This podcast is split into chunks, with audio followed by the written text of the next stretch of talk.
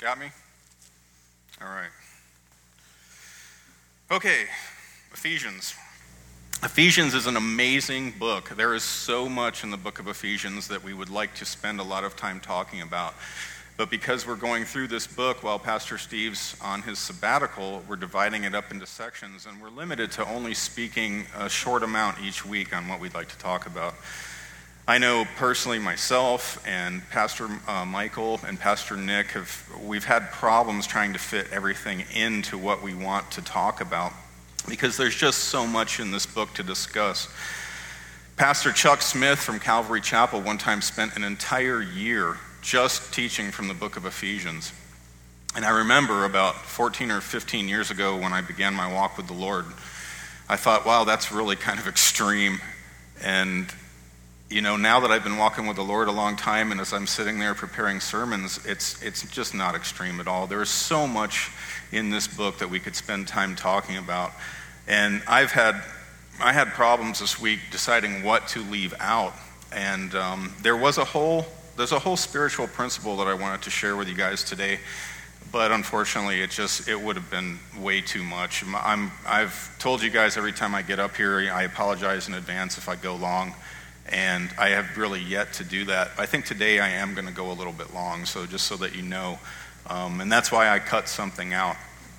Uh, the good news is, though, is that the Lord's blessed us to open up our homes to people, and we have a home Bible study the first Friday of each month from 6:30 to 8, and I'm going to be able to share that principle in the home Bible study, and it's something I'm really excited about and looking forward to. The Lord's really blessed us with our home. We've been working so hard. I've been installing flooring and baseboards. We've been preparing our home for um, Spiro Sheedy, who is coming from Israel to visit with us. And it's just a blessing to be able to open up our doors to him. I've been exhausted, working hard, you know, in the, in the heat, and then coming home and trying to do the work as fast as possible. Laura's been coming behind me, painting these baseboards and working really hard too. And it's just, it's really coming together. It really looks nice. And um, I'm actually particularly proud of how the bathrooms have turned out. And the reason I'm proud of the bathrooms is because that's where the vanity is. For those of you visiting, or those of you online, we try and tell one bad joke each week. kind of helps keep the congregation size manageable.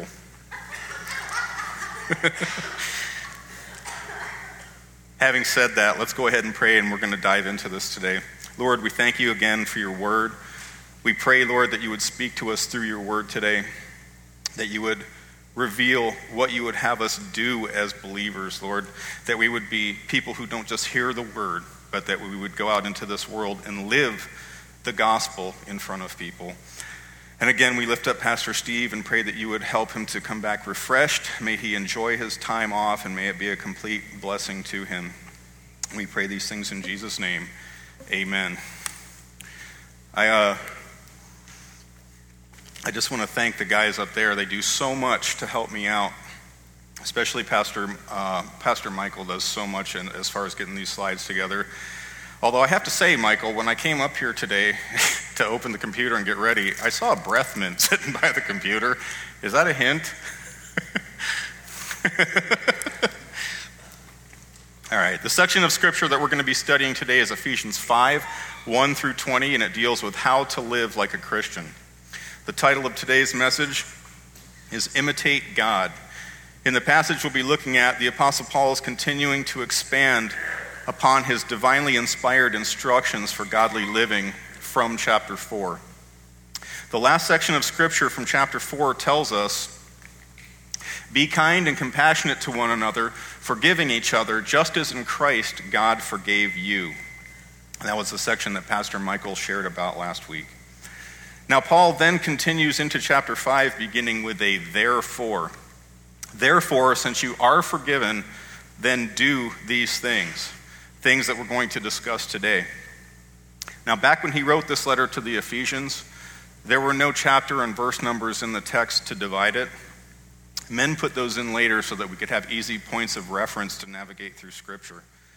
The division in thought that they can cause here, though, between 4 and 5 could throw you off if you're, if you're not paying careful attention or you know, if you're just if you're visiting or if it's the first time you ever open the Bible to read Ephesians chapter 5 and you started at verse 1, it would start off with therefore. It could be kind of confusing.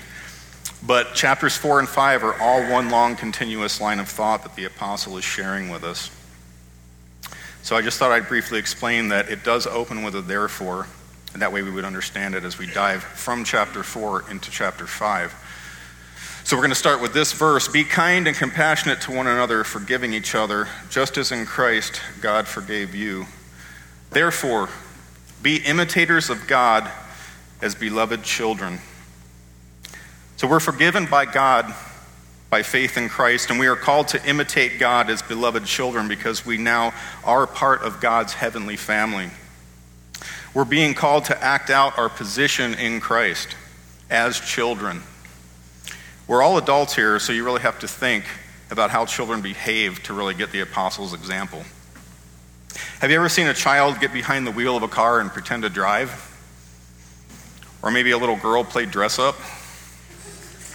She's cute, isn't she? It is said that children learn much more by watching and imitation than by verbal instruction. There can be fun examples of this imitation, such as this there can also be bad examples of children imitating their parents.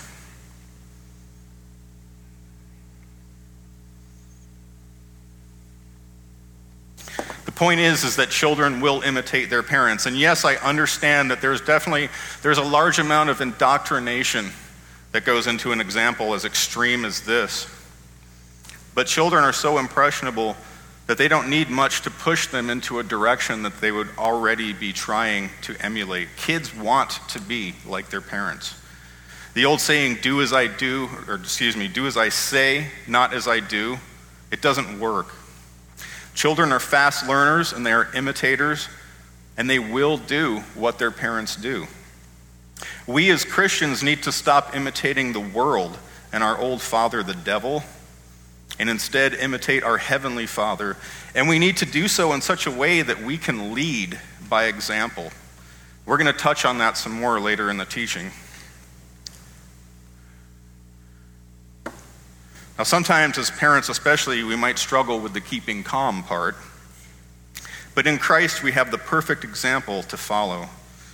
Therefore, be imitators of God as beloved children.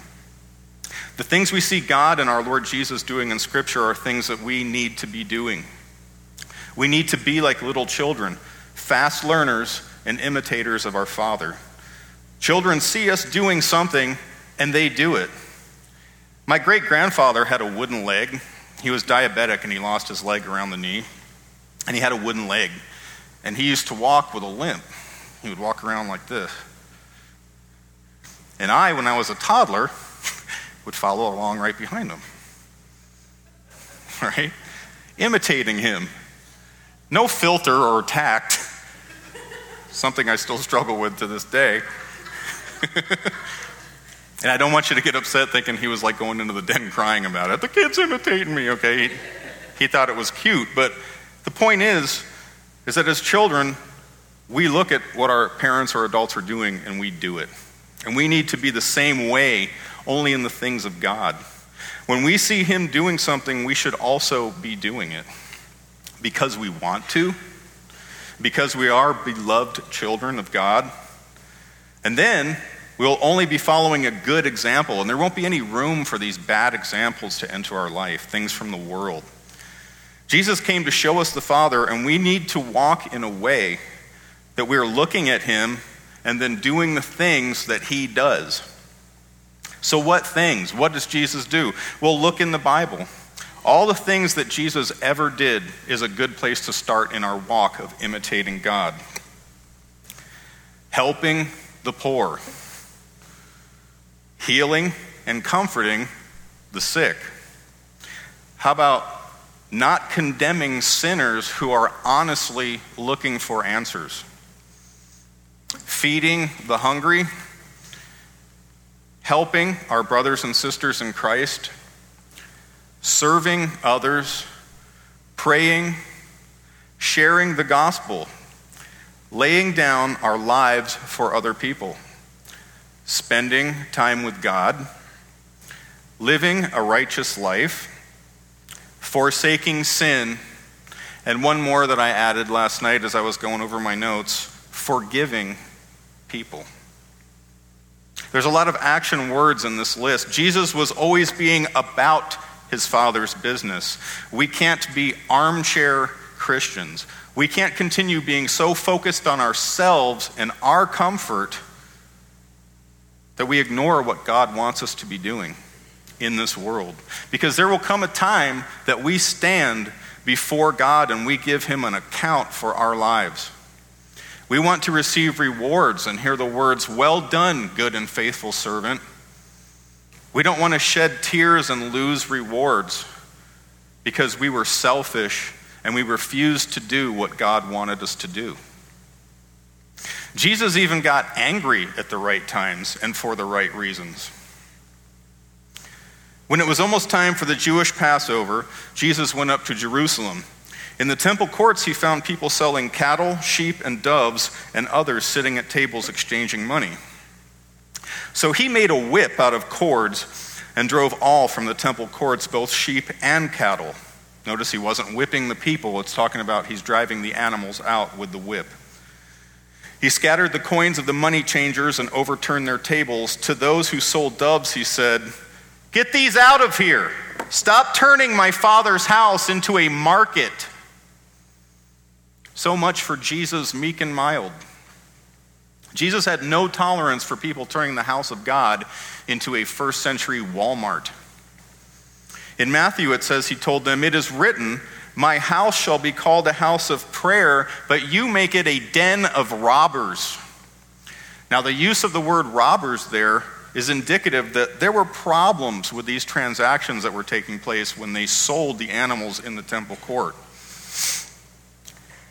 Remember, now we're talking about imitating God and we're on the subject of anger.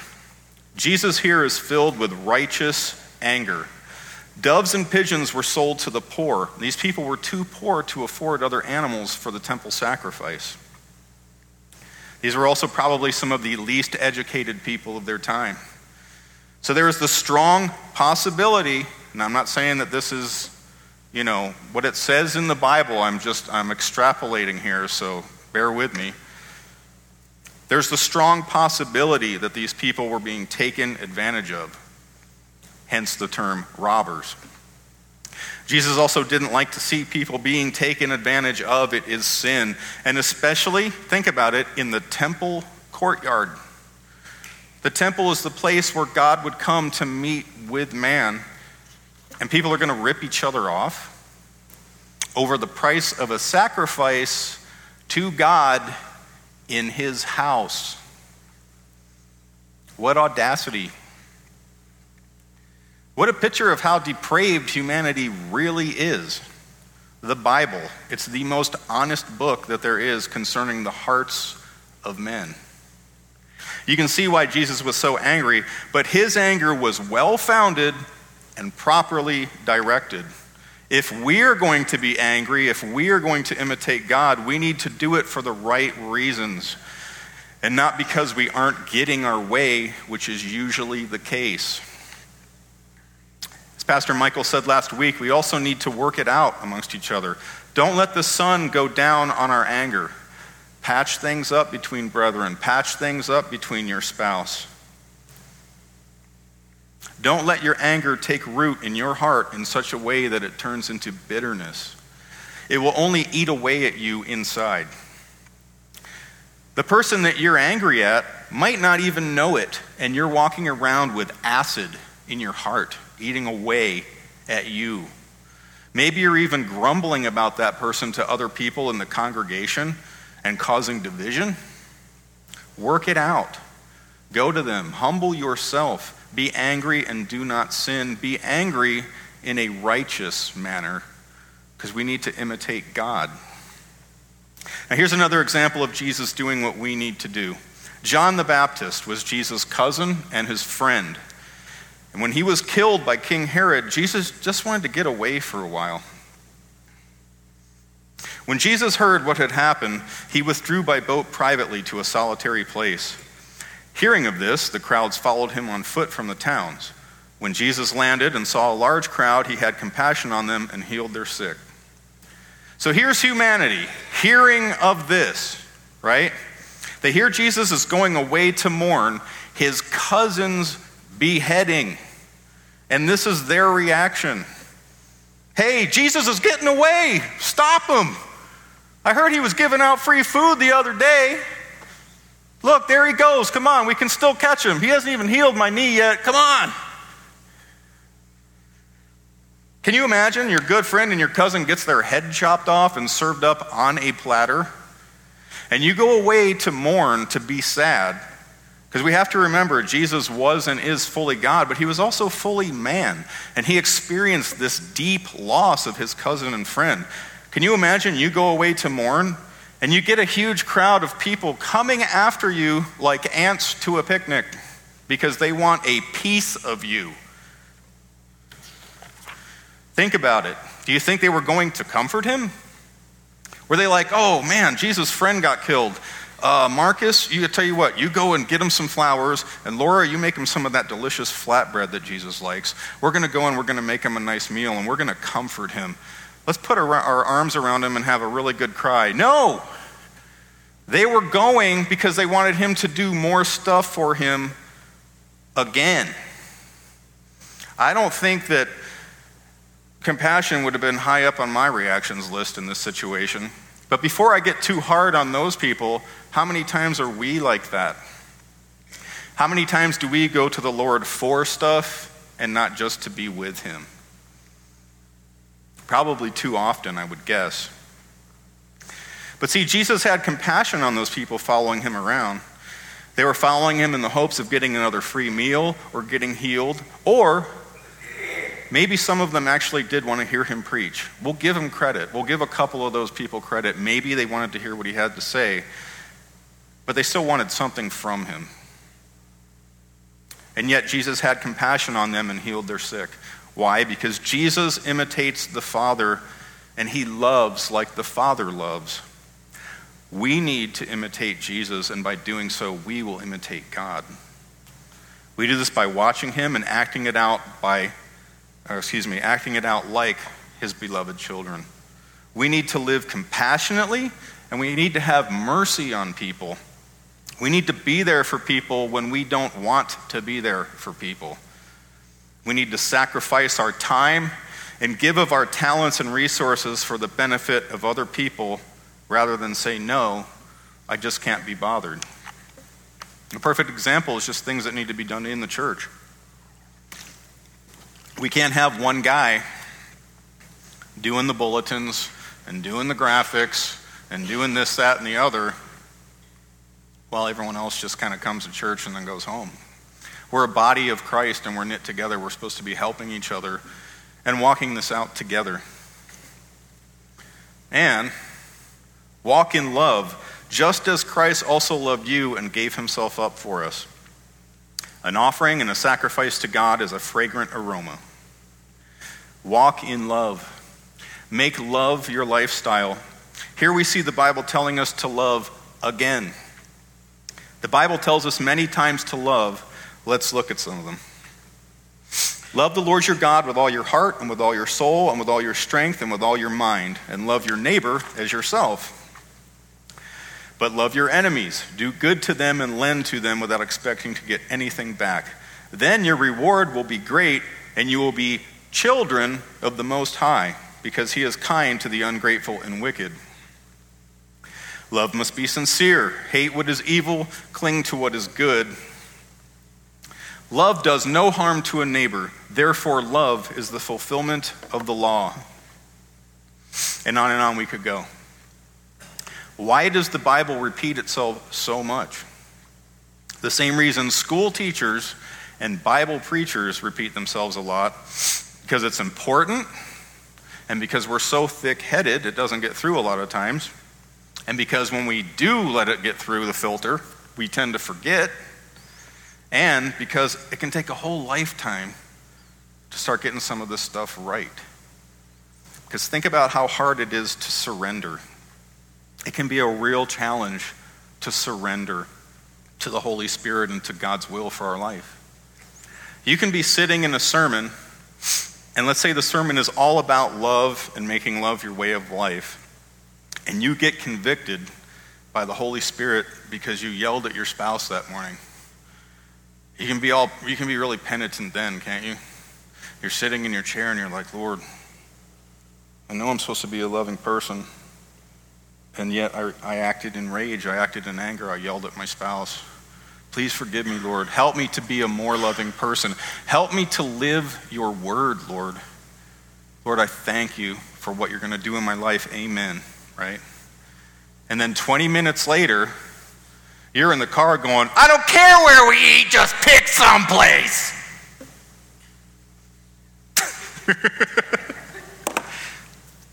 right?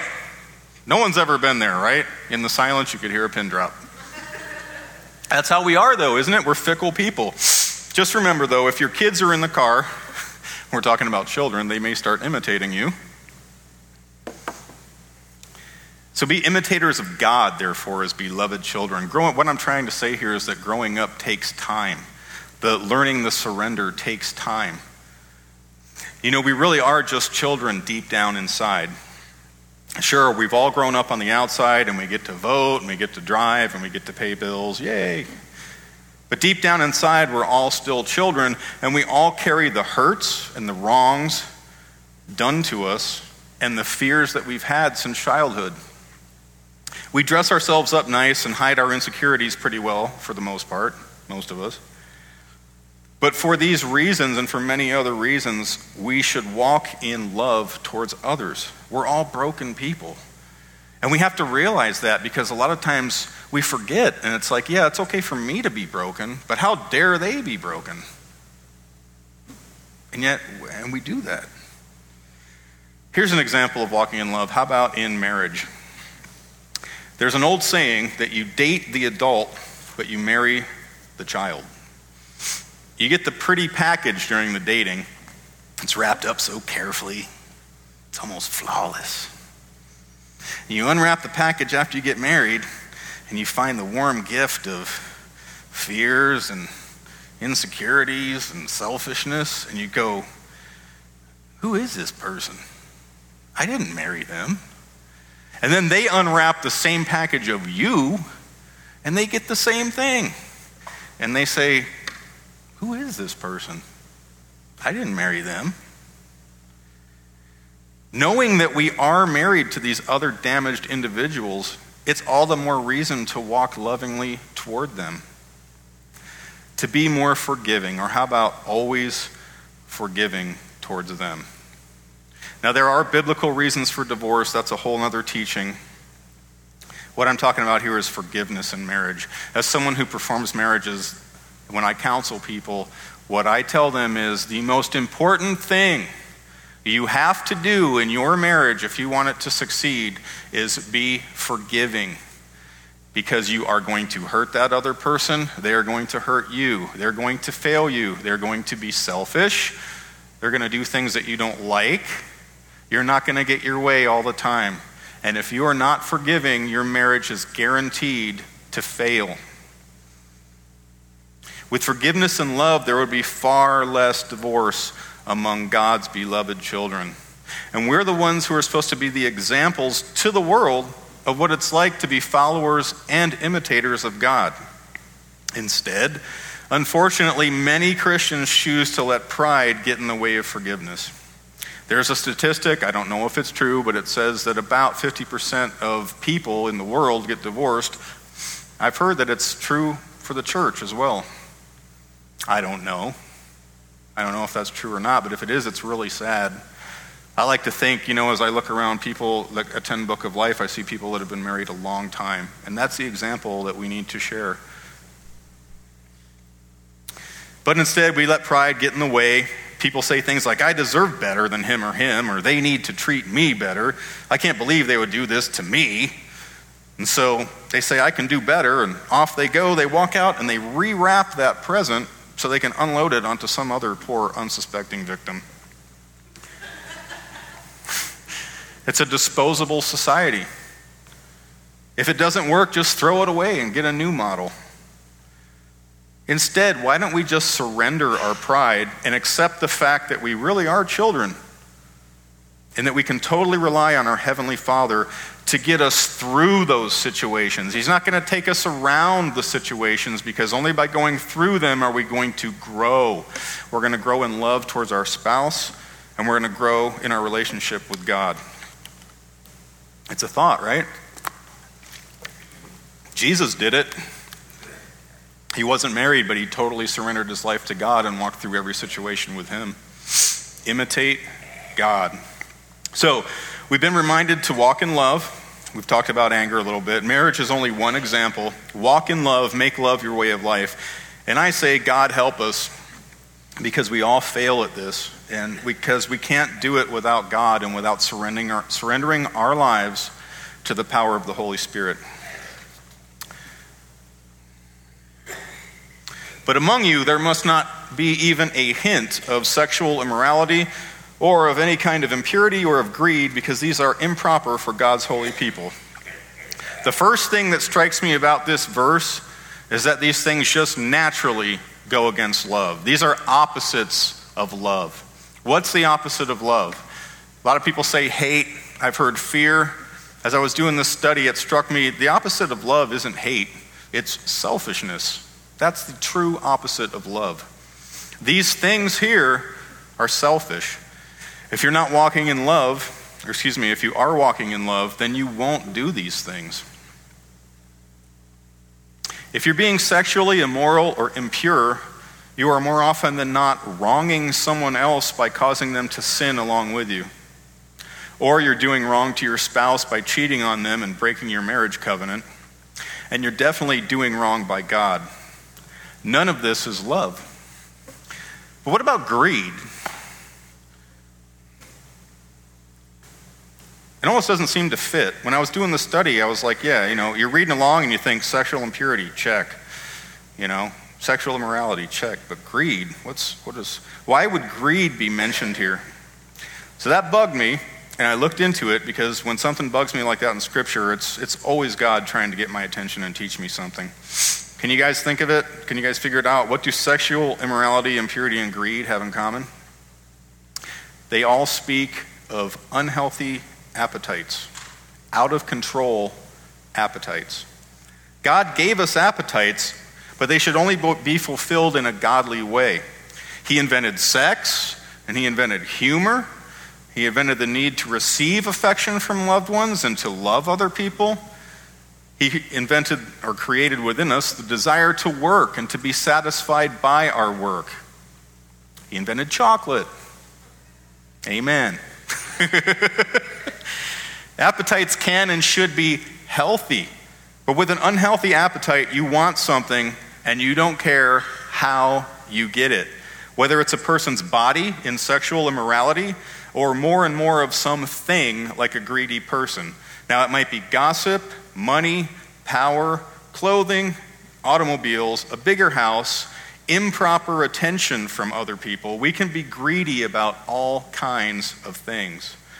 These out of control appetites have no place in the heart of a follower of Christ. Let's look at what the Apostle Paul said in another letter he wrote to the Philippians, and this is about having a balanced appetite.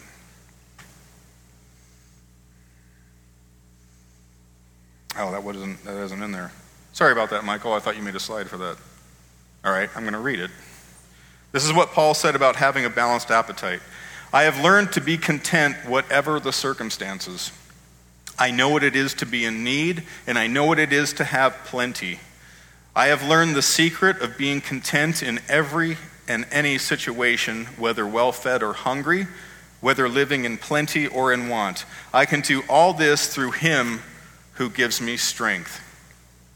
Paul was an imitator of Christ, and looking to Jesus is what gave him strength to continue through all the hardships of his missionary journeys.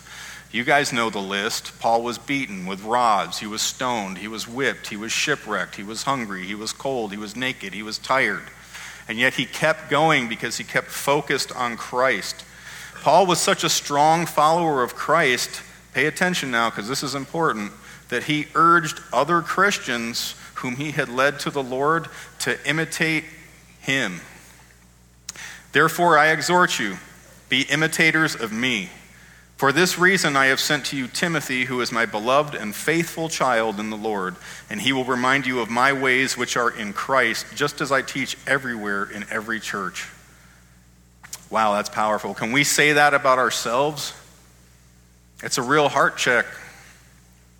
Do we imitate God enough to tell other Christians, imitate me, and you will be on the right path? We should. Or are we just playing church? Is this real? Or have we just joined some lame social club with no swimming pool and the occasional potluck? Are our ways so in Christ that others can and should imitate us? Not always, right? But it should be our goal. Now here's the blessing from God is that even when we fail, he can turn it around and it can become a blessing because when we fail, we can learn to have compassion on other people when they fail. Rather than judge them and talk about them and look down on them, grumble about them, we can have compassion and we can walk in love like Christ did. And that's how we make disciples disciplined followers of Christ. We lead by example. And that example should not include unhealthy appetites, sexual or otherwise. We need to imitate God. Nor should there be obscenity, foolish talk, or coarse joking, which are out of place, but rather thanksgiving. Sins of the tongue. I sometimes still struggle in these areas. Before I was saved, I was the type of person I could not say a sentence without at least three curse words in it. My parents are here visiting today, and they can affirm that for you if you have any doubts. I told lots of filthy jokes. I am actually ashamed of how I used to speak. Now, I'm still rough around the edges in the area of speaking roughly to people, saying harsh things. And I'll be honest, there's no excuse for it other than I'm, being, I'm still being sanctified. I'm a work in progress. I was in the army. I spent a lot of years hanging out with the wrong crowd, drinking too much, hanging out in bars. And my brain was programmed over those years to be rough you wuss, you moron, that kind of treatment of people. And those were the nice words. I, and I'm sure one or two other believers out there, we need to be transformed through the renewing of our minds because these manners of speech are not who we are in Christ anymore. No human being can tame the tongue. It is a restless evil full of deadly poison. With the tongue we praise our Lord and Father, and with it we curse human beings who have been made in God's likeness. Out of the same mouth come praise and cursing, my brothers and sisters. This should not be. I don't know how many times over the years I've read that verse and I have just felt hopeless uh, because there doesn't seem to be any answer in it. It's like it just says, no one can tame the tongue. So where is our hope? Praise God, when I was coming up with this sermon over the last couple weeks, he showed me what the answer is. How do we change it? It says,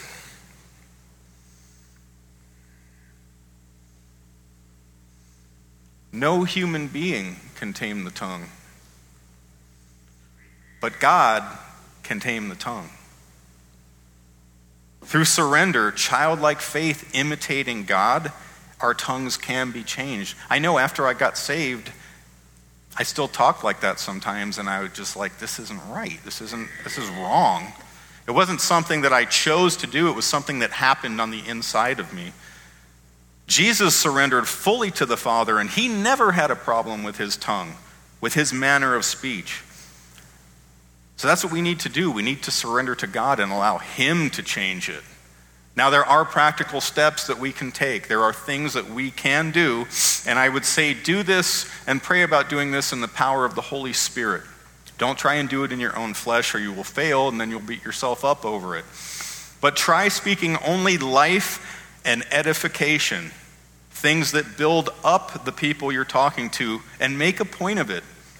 I've had to make it a point even within the last year, just to change the way I talk to the guys at work and say only encouraging things to them rather than be the rough guy I'm used to being and tear them down verbally, because that's how guys are. But you know what? I see it's making a difference. When I say things that only build up people, it, it, their countenance brightens. And we can do that. We can choose to do that because we have the Holy Spirit living inside of us. Choose to say good things to people.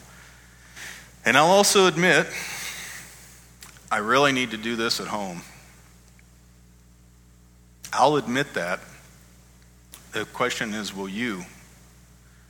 Because I know we all struggle with this. Also, choose not to join in with the dirty jokes and the gossip and the verbal tearing down. You'll be amazed at what God can do with your heart when it is surrendered to Him. You might even injure yourself one day and only yell, ouch! I know it sounds funny, but when I was a young Christian, that's when I realized that some real transformation had been taking place in my heart. I don't know what I was doing, driving a nail or something, and I hit my hand and I said, ouch! That's odd. No, that's not odd. That's God. He was working in my heart. And as we surrender to Him, those changes are naturally going to take place. We don't have to think about the way we speak. We won't have to think about not gossiping. As we surrender to Him, it will just naturally be an, out, an outflow of Him living through us. Nor should there be obscenity, foolish talk, or coarse joking, which are out of place, but rather thanksgiving. So, how about foolish talk? Let's talk about that for a second. Talk that leads us nowhere or doesn't edify the listener. Now, I don't mean jokes and humor because that stuff is a gift from God. Laughter, you know, He invented it. But how about gossip? I know it goes on. How about arguing when it's just not even worth it and it's not going to get you anywhere, but you still do it because you want to win?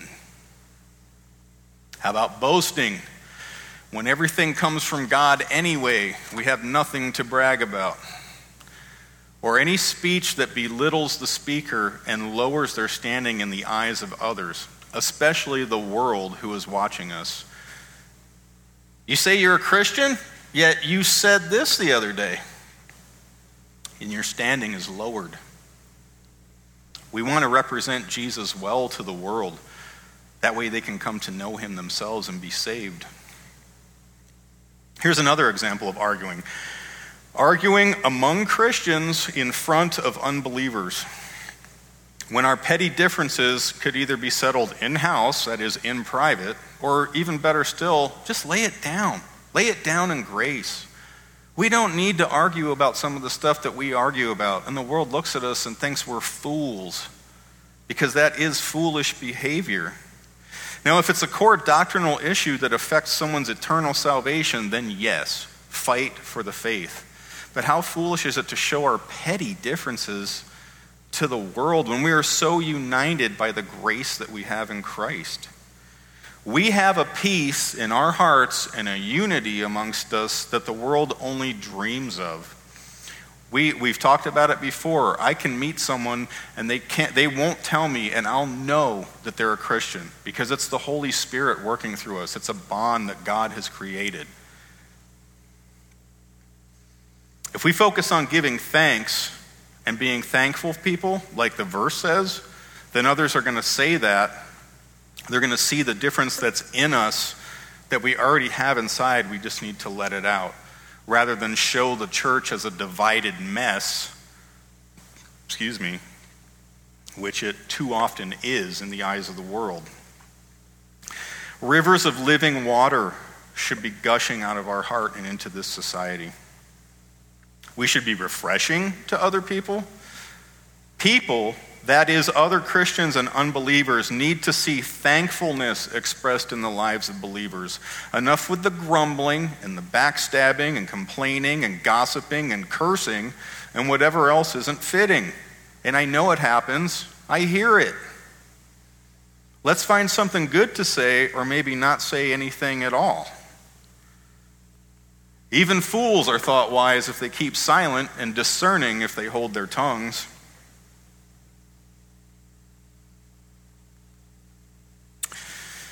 Moving on. For of this you can be sure no immoral, impure, or greedy person, such a person as an idolater, has any inheritance in the kingdom of God in Christ. So if you're reading that, you know, you're like, wow, what's this talking about? At first glance, it almost seems to be saying that a Christian who has these problems in these areas can be in danger of losing their salvation. But actually, what's happening is Paul is setting up a comparison and a contrast here that he continues into verses 6 and 7. In this verse, he's just stating the fact that a person who lives this lifestyle with no conviction by the Holy Spirit, no desire to do better, no desire to repent and turn to God for forgiveness, what he's describing here are unbelievers. And they have no inheritance in the kingdom of heaven. They're not going to be in heaven, to put it plainly. Let no one deceive you with empty words, for because of such things God's wrath comes on those who are disobedient. Therefore, do not be partakers with them. And that's the real division there between the unbelievers, and he's saying, don't partake. As born again believers in Christ, we're not destined for God's wrath. We're God's children, and no one can pluck us out of his hand. We're no longer grouped in with those disobedient people, and that's why we're told not to be partakers with them. Not even we, in our own stupidity or rebelliousness, can lose the gift of eternal security that God freely gives us. That is, if you are truly born again. That's the real test. Have you given your life to Christ? Have you completely trusted Him for forgiveness? There are false Christians who are going to be revealed in the last days and they're going to be cast into hell. It's not our job to root them out in the here and now unless they're teaching and they're false teachers, and we're not supposed to listen to false teachers. But right now, we need to make sure that we've got our relationship with God where it needs to be. So if you've not trusted Christ as your Savior, I beg you, be reconciled to God. Jesus made it possible for you to be forgiven, and all you have to do is believe and place your trust in Him. You can talk to anyone here on staff or in the congregation about what it means to be saved, and we can help you start your new life in Christ. And if you're watching online, I would, I would just implore you to pray and ask the Lord to guide you to a Bible believing and teaching church in your area so that you can start a new life in Christ. But back to the verse, what is Paul talking about here? Well, the empty words were deceptions that were creeping into the early church that it was okay to partake in sin and immorality and drinking parties and the like because, hey, we're going to heaven and there's no more need to worry about facing punishment from God, so let's party, woo! And they were doing that. There were things that were going on like that. This is a distortion of the freedom that we have in Christ, the real freedom not to sin. Peter wrote about it like this in 1 Peter, starting in chapter 4. Therefore, since Christ suffered in his body, arm yourselves also with the same attitude, because whoever suffers in the body is done with sin. As a result, they do not live the rest of their earthly lives for evil human desires, but rather for the will of God. For you have spent enough time in the past doing what pagans choose to do, living in debauchery, lust, drunkenness, orgies, carousing, and detestable idolatry. They are surprised that you do not join in with them in their rec- recklessness, excuse me, wild living, and they heap abuse on you. But they will have to give account to him who is ready to judge the living and the dead. So, what Paul was telling the Ephesians is look, no people who live their lives this way are getting into the kingdom of heaven. In fact, God's wrath will come upon them. So, since you are going to heaven and you are followers of Christ and you are beloved children of God, do not be deceived when they tell you it's okay to join in with them, and do not be partakers with those that are lost. That applies to us now in this modern world that we're living in. The world's always telling us to join in. Watch TV, it's telling you to join in. But don't follow the world, don't sleep in the enemy's camp. Instead, imitate God. Because as a true believer, if you do choose this path, if you stumble into sin, you won't be lost, but you will be miserable. You also run the risk of tarnishing your testimony. You will look bad to those in the world who are watching you when you say you're a Christian, and you're going to drag the name of Christ through the mud in front of these people. Oh, look, Ted says he's a Christian and he's out there doing such and such. It makes Christ look bad. You're also going to be disciplined by God back onto the correct path. His will is that you not continue in sin. He is the good shepherd, and he will go after the stray sheep and bring you back. But God's discipline is no fun. There's basically two ways to learn to do the will of God do what the Bible says and be blessed, and fail at doing what the Bible says and be disciplined by our Heavenly Father. We're still stuck in these fallen bodies, so we will experience both methods of learning, and unfortunately, probably more of the falling than the other method, at least in the beginning years of our walk with the Lord. We're going to stumble and have to get back up and keep going. Now, one reason learning from our failures can be a good thing is so that we can have compassion on other Christians who have stumbled. What was meant for evil, God means for good. Or He can turn it to be used for good if you learn from your failure and let God use you for the benefit of other people in the body of Christ. Do you see a brother or sister committing some sin that you've struggled with? Lovingly return them to the right path because we're all in this together. We all go through the same types of struggles. We all wrestle against temptation. We all struggle against evil desires. Let the Lord's discipline lead you onto a lifelong path of righteousness. In your struggle against sin, you have not yet resisted to the point of shedding your blood. And, you have, and have you completely forgotten this word of encouragement that addresses you as a father addresses his son? It says, my son, do not make light of the Lord's discipline, and do not lose heart when he rebukes you, because the Lord disciplines the ones he loves. And he chastens everyone he accepts as a son. Endure hardship as discipline. God is treating you as his children. For what children are not disciplined by their father? If you are not disciplined, and everyone undergoes discipline, then you are not legitimate, not true sons and daughters at all. Moreover, we have all had human fathers who disciplined us, and we respected them for it. How much more should we submit to the Father of spirits and live? They disciplined us for a little while as they thought best, but God disciplines us for our good in order that we may share in His holiness. No discipline seems pleasant at the time, but painful. Later on, however, it produces a harvest of righteousness and peace for those who have been trained by it. We need to walk carefully, church. We need to not be partakers with sin and sinners. We need to imitate God, or we are going to suffer discipline. Now we're going to take the next few verses in big chunks and we're going to start wrapping things up here. Continuing in verse 8 For you were once darkness, but now you are light in the Lord. Live as children of light, for the fruit of the light consists in all goodness, righteousness, and truth. And find out what pleases the Lord have nothing to do with the fruitless deeds of darkness, but rather expose them. It is shameful even to mention what the disobedient do in secret. But everything exposed by the light becomes visible, and everything that is illuminated becomes a light. This is why it is said, Wake up, sleeper, rise from the dead, and Christ will shine on you.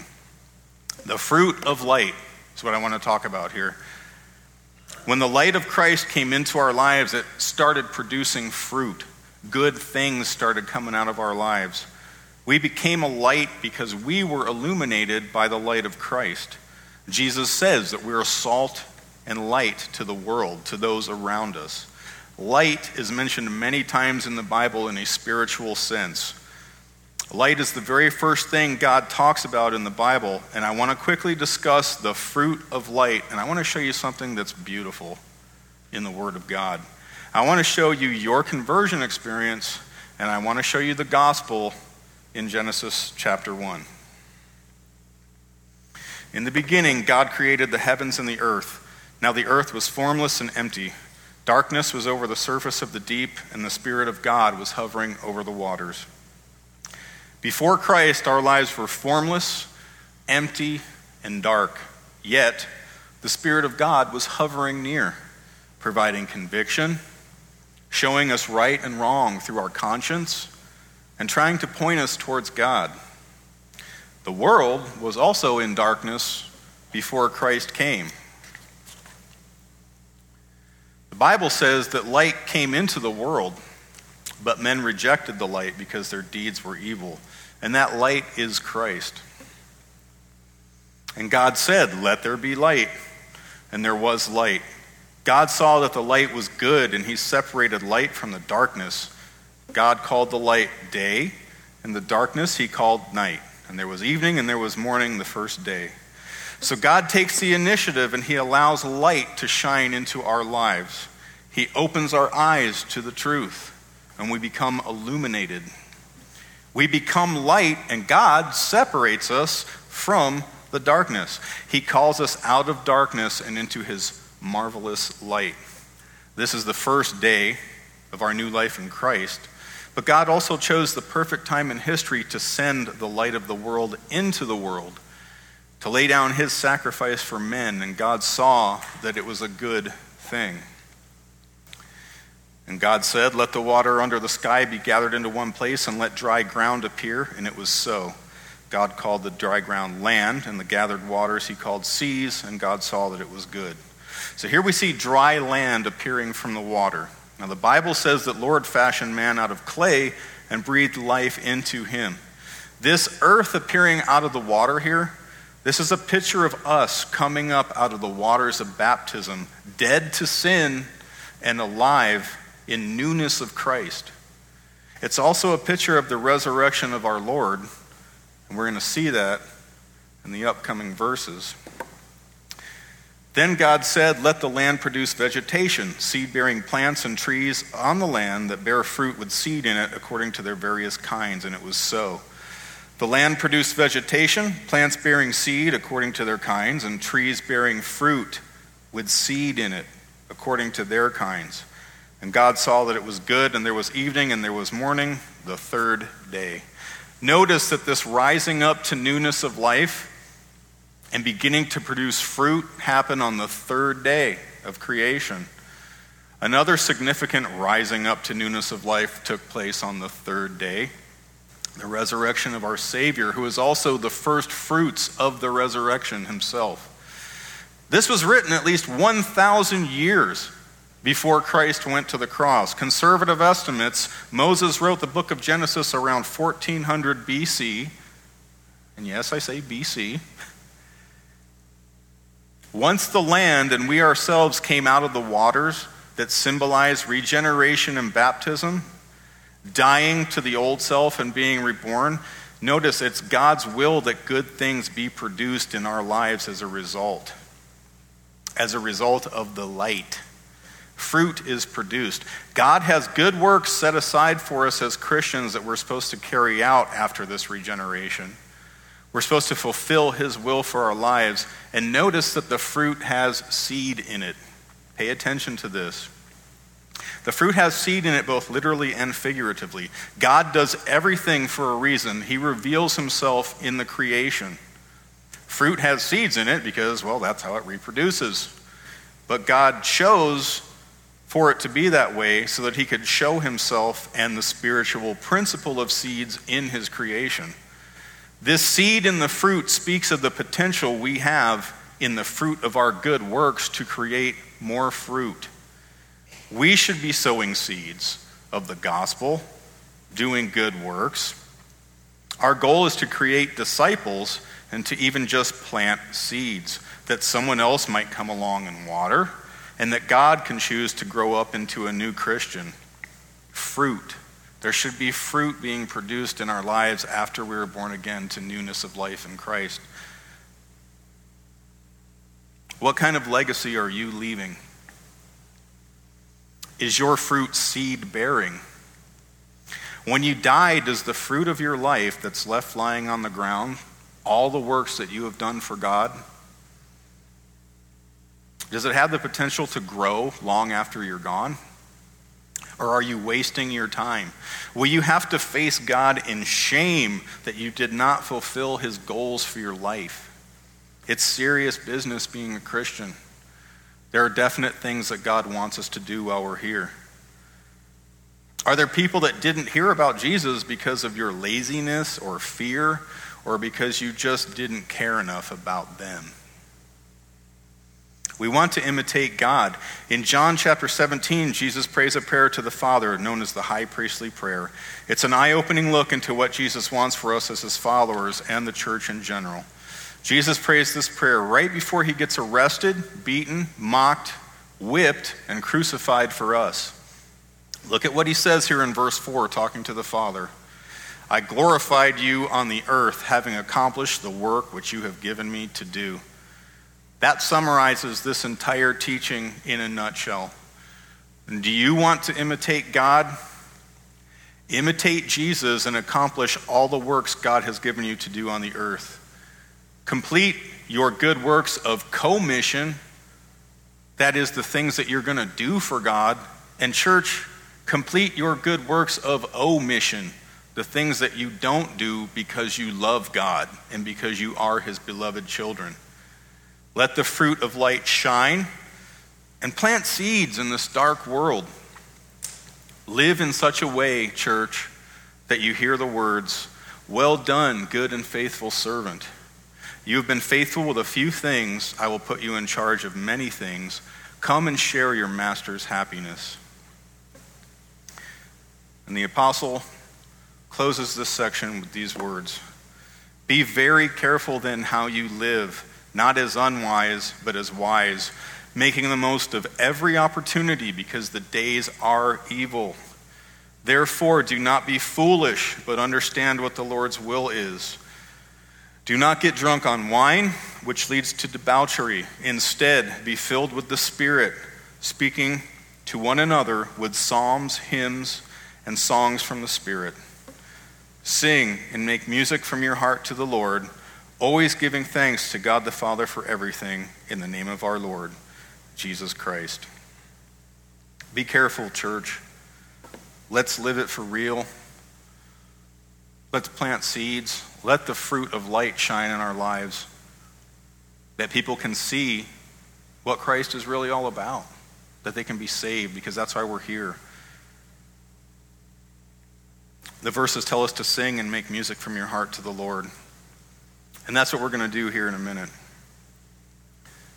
But my prayer is just that what was shared with you today would take root in your heart and grow and produce fruit. Father, we thank you for this time, for the message that you have given us. We pray, Lord, that we would be doers and not hearers of the word only. Help us, Lord, to, if we are angry, be angry in a righteous way. Help us to lay down our lives for others, Lord. Help us to allow the fruit of light to shine through our lives. Help us to be imitators of God as beloved children, Father. Help us to see what you're doing and do it. Help us to not be lazy or fearful, but help us to live the life of Christ to the world around us.